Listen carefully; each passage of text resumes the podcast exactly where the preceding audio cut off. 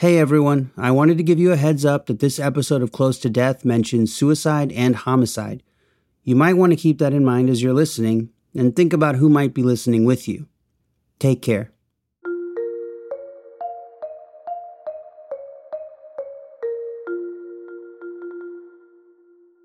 When I was 28 years old, I lost someone very close to me to suicide. It was sudden and tragic, as these things are, and it wrecked and rocked his entire family and so many of us who were close to them. Uh, his family didn't really know what to do. And so I volunteered to go to his apartment and try to help clean his stuff up. And when I got there, it was bizarre. The entire experience was exhausting and strange and way too personal. I mean, this is someone that I've known since childhood, since almost birth. And I was going through letters that weren't meant for me to read. I was going through the things that he collected, clothes, just the food in the fridge. There was so much stuff, and it all felt so exposing and vulnerable. It was like being in the twilight zone. It was traumatizing and isolating. And I'm also so glad that his family didn't have to do it. And to this day, I feel way closer to him for having done it. But I can't say that I was meant to see it. We all have a version of this, right? Seeing something we're not meant to see. But what if you did that on a regular basis as your job? I'm Utkarsh Ambudkar, and this is Close to Death. Today, Mary Beth Barone is going to tell us about cleaning up after death. Mary Beth is a stand up comedian, a writer, and a youngest child. She's performed on The Tonight Show, Comedy Central, and at clubs and festivals all over the country. Hey, Mary Beth. So, what should we know about cleaning up after death? Okay. So, usually when someone dies, there's lots of stuff to clean up. And that's obviously hard, as you know. They leave behind their personal belongings, their clothes, their, their room, their furniture, their pictures. But sometimes after someone dies, it's literally a biohazardous crime scene. There's blood. There are parts of someone's skull. Picture something so gruesome and then think about turning that into a home again. And you can't just throw that stuff in a garbage can, you know, because it's dangerous. These are extreme situations. And who's going to clean that up? It, it couldn't be you or I. It shouldn't be you or I. No, you just described a horror movie, like a real life horror movie. What you're talking about is on a level that I would never wish upon anyone. Well, luckily, there are people who can help, people who do this kind of extreme cleanup as their job, and they're ready and waiting to take this insane workload off your hands. Not you personally. I hope you never have to call them, but we're going to learn more about them right now. So, one day I was working my shift and there was a homicide, and I was kind of just uh, waiting for the detectives to finish what they were doing. And the lady came up to me, I think she was the mother, and she said, When are you guys coming back to clean up? This is Laura Spalding. Back in the early 2000s, she was a police officer in Kansas City, Missouri. We kind of looked at each other and there was this pause because I didn't know how to answer her because I didn't I had never been asked that question before. So I said, "Oh no, we don't we don't clean up." And she said, Well, who does? And I said, I have no idea. So I started asking a lot of questions to, you know, CSI people, to homicide people. And I got the same answer we don't know. And some of them were like, you know, it's their property, it's their responsibility. And I thought, wow, that's insane. Laura did some research and she couldn't find anyone who was offering services to clean up crime scenes. There was a gap in the market. And like any good entrepreneur, Laura saw that as an opportunity. And luckily, she's a lot less squeamish than the average person. When Laura decided she wanted to start a business, she didn't go to a coding academy and build an app, or move to San Francisco and rent a co working space. She didn't call up a friend's dad and ask for seed funding. Instead, she got her startup pitch ready. She wanted to start a company called Spalding Decon. It would clean up big, daunting messes messes that us normies couldn't and shouldn't handle on our own. And I'm not just saying that because I hate vacuuming. crime scenes, biohazards, meth labs, black mold, water damage, homes packed to the brim with stuff, so much that you can't even get to the toilet. For the average lender, this pitch was kind of a tough sell. Clearly, these guys had never had a decomposing body in their house before. I walked into the bank and they're like, Are you crazy? No. and I was like, Wait, why? You know, so I went to like four banks total and they all looked at me like I was insane. So I had to get creative. So I decided to go to a fifth bank and tell them that I needed a home equity loan for new windows on my house. And they gave it to me. They gave me $15,000. Laura moved to Florida, a smart choice for a startup in the world of death, a bad choice for anyone that wants a good quality of life. You know, everybody moves to Florida to die. So I figured, hey, you know, there's a win win situation there. So I've been here ever since, since May of 2006. The same year Twitter was founded. But Spalding Decon had a slightly different target audience. One that Laura thought would be best captured by going door to door and telling building owners about her new company. Yes, actually, door to door to apartment buildings, like a Girl Scout selling cookies. I would just say, hey, you know, I'm, I'm in this area. I know you guys have, you know, two or 300 tenants. Stuff happens. I can clean this up for you. What's the first crime scene you ever cleaned? The first one was a double murder on Christmas Day in a lady's kitchen. And it was a very large job to be doing by myself. Yeah, I was, you know, I had no employees. I couldn't pay anybody. So um, now it probably would have taken us about six hours to do. It took me like two and a half days by myself. So, you know, I was jacking up tile, taking off door frames. It was just, it was a hot mess. It was really like difficult. But, you know, after I finished it, it was extremely satisfying that I completed it and that she didn't have to. What's the weirdest thing that's ever happened on a job that you recall? Um, booby traps. Yeah, I've had booby traps on meth labs before. I opened a door one time as I was inspecting a meth lab in Mississippi, and a knife was tied to a rope and came swinging towards my head. Luckily, I'm whoa. short and it went right over my head. I was like, whoa, or I would have got probably stabbed in the forehead. Crime scene cleaning falls into the very specific category of jobs where you might get stabbed in the head by a knife swinging on a rope. Also in that category, the wannabe kidnappers from Home Alone. Laura learned more and more about the strange things she should expect during jobs, and her business boomed. Honestly, she should be a Shark Tank judge. Laura went from a Grim Reaper door to door salesperson to the owner of a nationwide company in 15 states, from Arizona to New Jersey. Spalding Decon even has franchises, like McDonald's or 7 Eleven, where I'm sure there's been a crime scene or two. Telling someone what I do is, is always interesting to see their face. Fiona Mills is one of Laura's star employees and potentially her most charming. She's worked for Spalding Decon for three years in the OG Florida office. Fiona cleans up scenes that are hard for most of us to stomach or even imagine. Scenes that show the worst of humanity. Scenes that remind us of the harsh reality that we will all die. And it's always like a pause. Like they just kind of just look at you. I think it's like they're processing like did Fee really just say that? um and then it's always immediately followed with how did you get into that? How did you get into it? Having done hospice, obviously, is one end of the spectrum.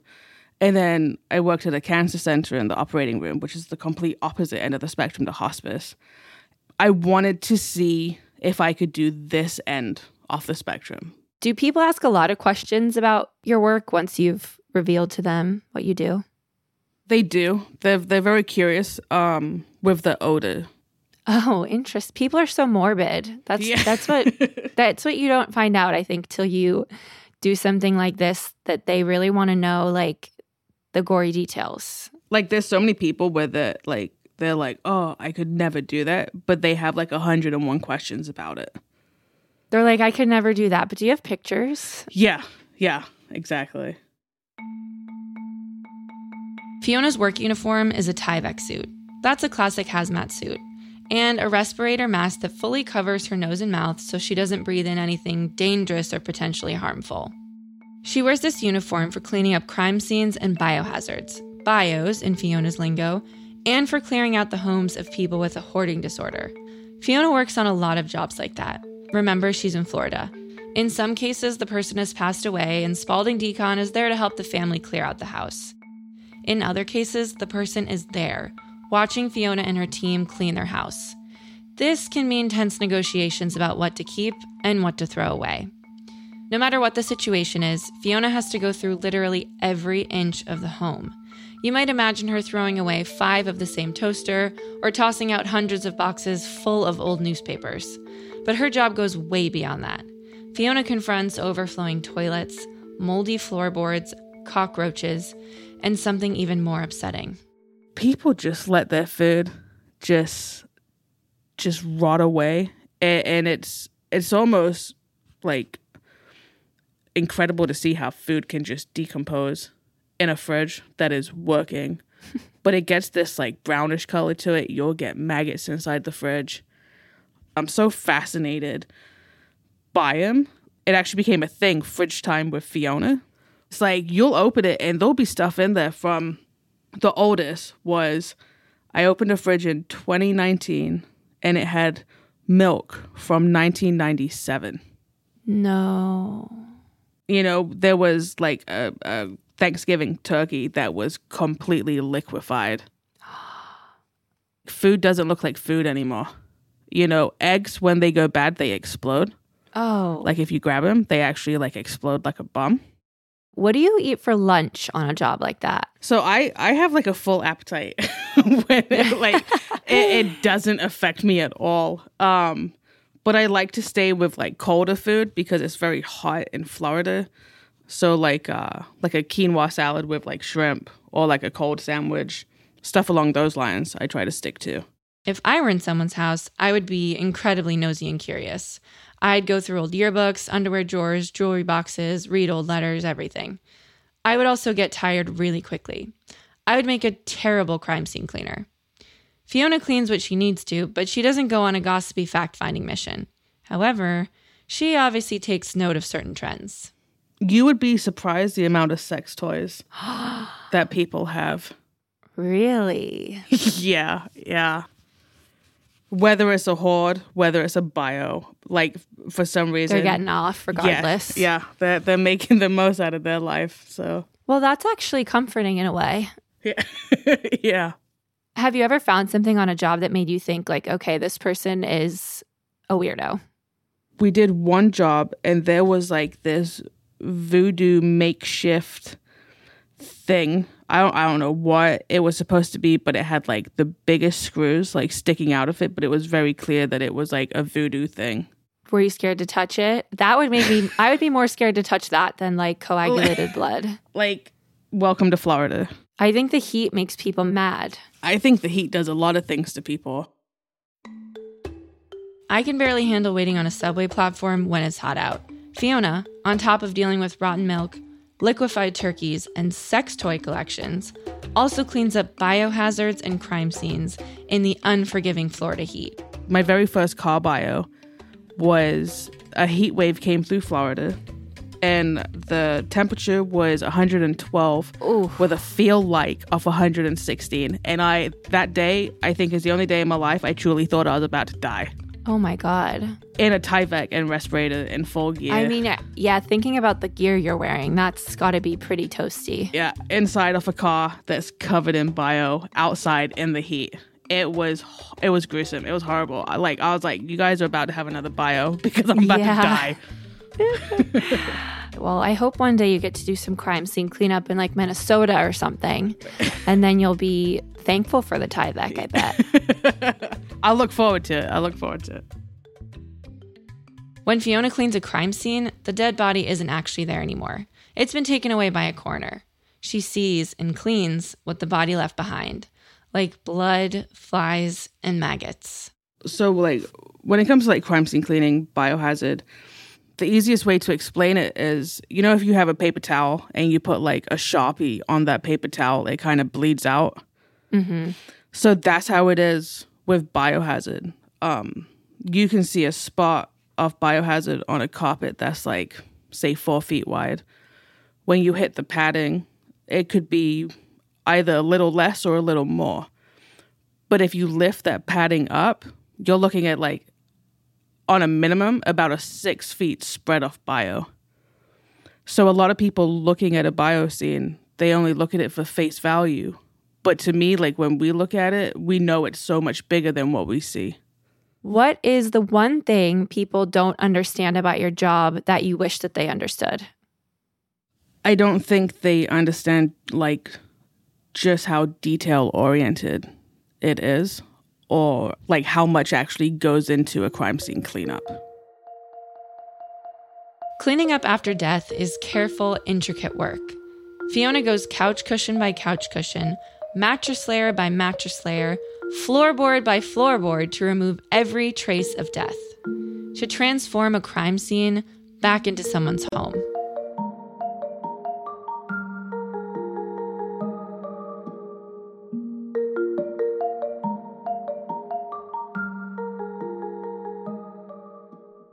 You never want to have to call someone like Fiona. You never want to have black mold in your house or come home to a crime scene. You never want to find a dead body in your living room. So, how does Fiona survive being faced with the reality that these things happen to people on a regular basis? So regularly that Spalding Decon boasts, quote unquote, unlimited opportunity to potential franchisees on its website. I have a really good support system. Um, I do talk out my days, which helps processing it.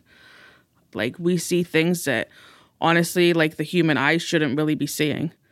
You know, like like we're not made for that. Um, so it does affect you, but you have to be able to talk about it so you can kind of work through it so it doesn't affect you like on a deep level. Honestly, the part that like truly affects me is when it comes to a decomp, the fact that someone can be there that long without someone noticing. Mm-hmm. And, and like, obviously, you know, families can be very dysfunctional. So it's not even like, oh, family doesn't realize because who knows the dynamics. But like, like you know your neighbors. You know, like you know if you haven't seen your neighbor in a while, even if you don't talk to him. Yeah. You know, you still know him. You still know they're there. So the fact that even like your neighbors don't notice, like that that was a hard one to to grasp, to be honest with you. What do your friends and family think about the work that you do? They're always like, Fee, like you would be the one, right? Out of all of us that would do this crap. Like you know, you're you're the only one that could push yourself to that point. Why? Why do they think that? So I don't know. I'm always I'm always ready for like an adventure, right? Like to me, life is all about making memories and making a difference for people. I've always been that way. So even with this job, like yes, it is an adventure. It's always something new. It's always changing. But at the same time, I'm also still able to help people. You know, so it's like the best of both. Yeah. You know, that's probably the side of crime scene cleanup that people don't see on the TV shows and in the movies and on the true crime documentaries. It's like you are providing. It's like you're working in hospitality essentially. Exactly. It's like uh, some people refer to us as the last responders. We're able to to fix the situation, clean the situation, and whether that's to make a house back a home again or to help you move through this chapter of your life, you know, and keep going, whatever it is, each and every person that we do a job for, we help them. Fiona sees herself as a compassionate guide through things we never want to face. She does the physical work of cleaning up after death so we can try to move forward emotionally. Funeral home directors help us plan rituals to honor someone's life and say goodbye to them. Fiona and the other people who work at Spalding Decon handle a completely different part of our grief, a part that we don't want to think about, but that's literally in our homes. Do you ever worry about what someone might find in your house? Do you have anxieties about things like that? To me, less is more. I don't like clutter at all. I grew up in a household that had a lot of clutter. And I always told myself when I got my own place, I would never be that way. I always think, right? Like if I drop dead tomorrow, right, someone's gonna have to clean my stuff. I don't want it to be a crew of four or five people for three days going through my stuff, getting rid of it. Wow, Fiona is way more considerate than I am. cleaners would be going through my closet for a long time. And that's probably what makes her so good at this work. She's thoughtful, and she really cares about helping people through a difficult time of pain and grieving.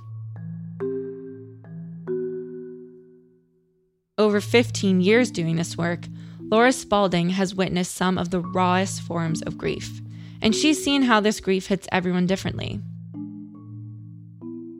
So sometimes I find that we're there as a listening post. They just talk, talk, talk, talk, and it and it makes them feel better, and that's fine.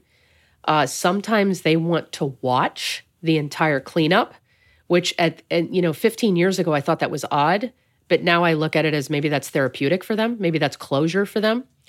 Uh, sometimes they don't want to even be on the same street until we are done and gone. They never want to see us. So I think understanding grief and people grieve differently and not judging how they grieve is crucial. Do the families ever make special requests that are surprising? Yes. We had one family early on in my career, a woman that called us. She was an adult, and her father had shot himself in bed. And she insisted on watching us do the cleanup. And uh, there was a portion of his skull that was on the bed, and she asked us to give it to her. And she showed up the next day at the job, and she had it around her neck. She was wearing it on a on a chain, a necklace. Yeah, Wow. yeah. So that was, you know, unique. Uh, I hadn't seen that before. Laura wants people to understand that cleaning up is part of death, and in that way, it's also part of life. Most of us won't have to see a murdered or decomposed body in our home, but some of us will see the lifeless body of someone we love, and we'll have to go through what they left behind, which is daunting and painful, even if it doesn't include a fridge full of expired milk. Well, you know, that woman 16, 17 years ago that asked me when we were coming back to clean, I cannot tell you how many times that still happens today. As human beings, we're not sitting here thinking about death every day, right? So when when an accident happens or someone passes away, it's typically not premeditated. It's typically not planned. So it's it's very urgent, it's very quick, and the person is, "Oh my god, what do I do?" Do you ever wonder what happens when the police leave? Spalding Decon posts videos of their cleanup jobs on social media to show people what they do. These are our stories. These are like reality TV meets Law and Order meets a YouTube how to. Hey guys, we're in Riverview, Florida. Today doing a decomp. This one is hosted by our very own Fiona. And Griffin. Today is Griffin's first bio. So we'll see how she does. But, uh, so the bio is on, it's in the living area, uh, primarily on the couch. And these videos are popular. Some have hundreds of thousands of views. I think because it's curiosity. That's not something that we talk about in our culture. It's not something that we see. I was probably seven or eight years old when I saw my first dead body. It was a neighbor. Um, and I had never seen it. I remember being so curious. Like he looked like he was sleeping. And if you look at the popular TV shows, right, it's all emergency room, police, law, that type of stuff that people are curious about. True crime is super hot right now because people are obsessed with the unknown. We want the bodies. We want the gore. We pretend to cringe, but we derive entertainment from the morbid. That's why people watch Spalding Decon's videos and ask Fiona tons of questions about her job. But while we can easily find death and gore in one of the gazillions of true crime shows or police procedurals out there, death still feels far away from us when it's behind a screen. A lot of people watch these videos without actually thinking about their own deaths, without confronting death the way that Fiona and Laura do every single day. So I think it's one of those things that it's almost like a medical doctor you, or a nurse. You just become almost comfortable with it. Not to say that it wouldn't bother you, like if it's your own family, but you just become comfortable with it. Like it, it it's just another thing for me. Whereas most people would be shocked, you get used to something that you see perpetually. Death is around all of us constantly, and maybe if we stop being so coy about our fascination with death, we'd learn about life from it. That life is short and is fleeting.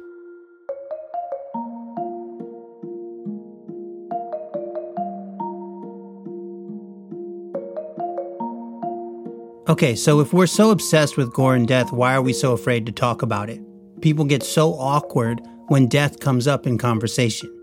Well, in short, people are cowards and they don't want to talk about feelings and emotions, but I think that that's the wrong approach personally. Yeah, I agree. I think Fiona really touched on something very special. This is a woman who's seen, as she says, things that people aren't meant to see, things that the human eye should never see. And the way that she copes with it is simple. She has a strong support system who she shares everything with. And I think that's the lesson that I took away. Here's this sweet, wonderful woman in a very, very dark industry, experiencing all kinds of trauma. And yet she maintains a positive spirit because she simply just shares. She talks about it, which is something that I think, as far as death is concerned, we don't do very much. We don't. I think we're expected to bounce back really quickly when someone close to us dies, and it doesn't have to be that way. And you don't have to not bring them up in conversation or try to make other people feel comfortable by, you know, avoiding the topic. I think if we just get more comfortable bringing it up, then other people will get more comfortable bringing it up and we can sort of, I don't know, just start those conversations. And I mean, I, will be the first to admit it. I love a good episode of Law and Order SVU, but I'm also working to talk about death in my real life and and talk about it in a real way.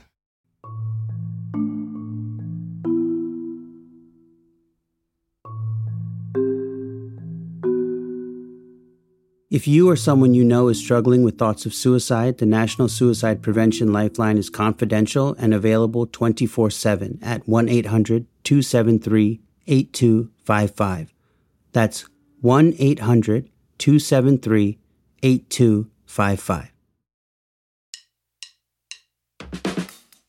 This episode was produced by Camille Peterson and Mary Beth Barone. Jordan Bailey is our lead producer. Production support from Ali Graham. I'm your host, Utkarsh Ambudkar. Sarah Nix is executive editor with editing support from Wilson Sayre. Greta Cohen is executive producer. Kessler Childers and Greg Lubin are executive producers for Powder Keg. Our USG audio team includes Josh Block, Jessica Grimshaw, Jennifer Sears, Lauren Rackow, Daniel Welsh, and Craig Bloom. Mixing and sound design by Nocturnal Sound. Production assistance from Greta Weber and Maura Waltz. This is a USG audio podcast in collaboration with Transmitter Media and Powder Keg. For more information, go to our website, usgaudio.com. And if you think you can stomach more about a typical day for crime scene cleaners, check out Spalding Decon's YouTube channel called Crime Scene Cleaning or visit spaldingdecon.com.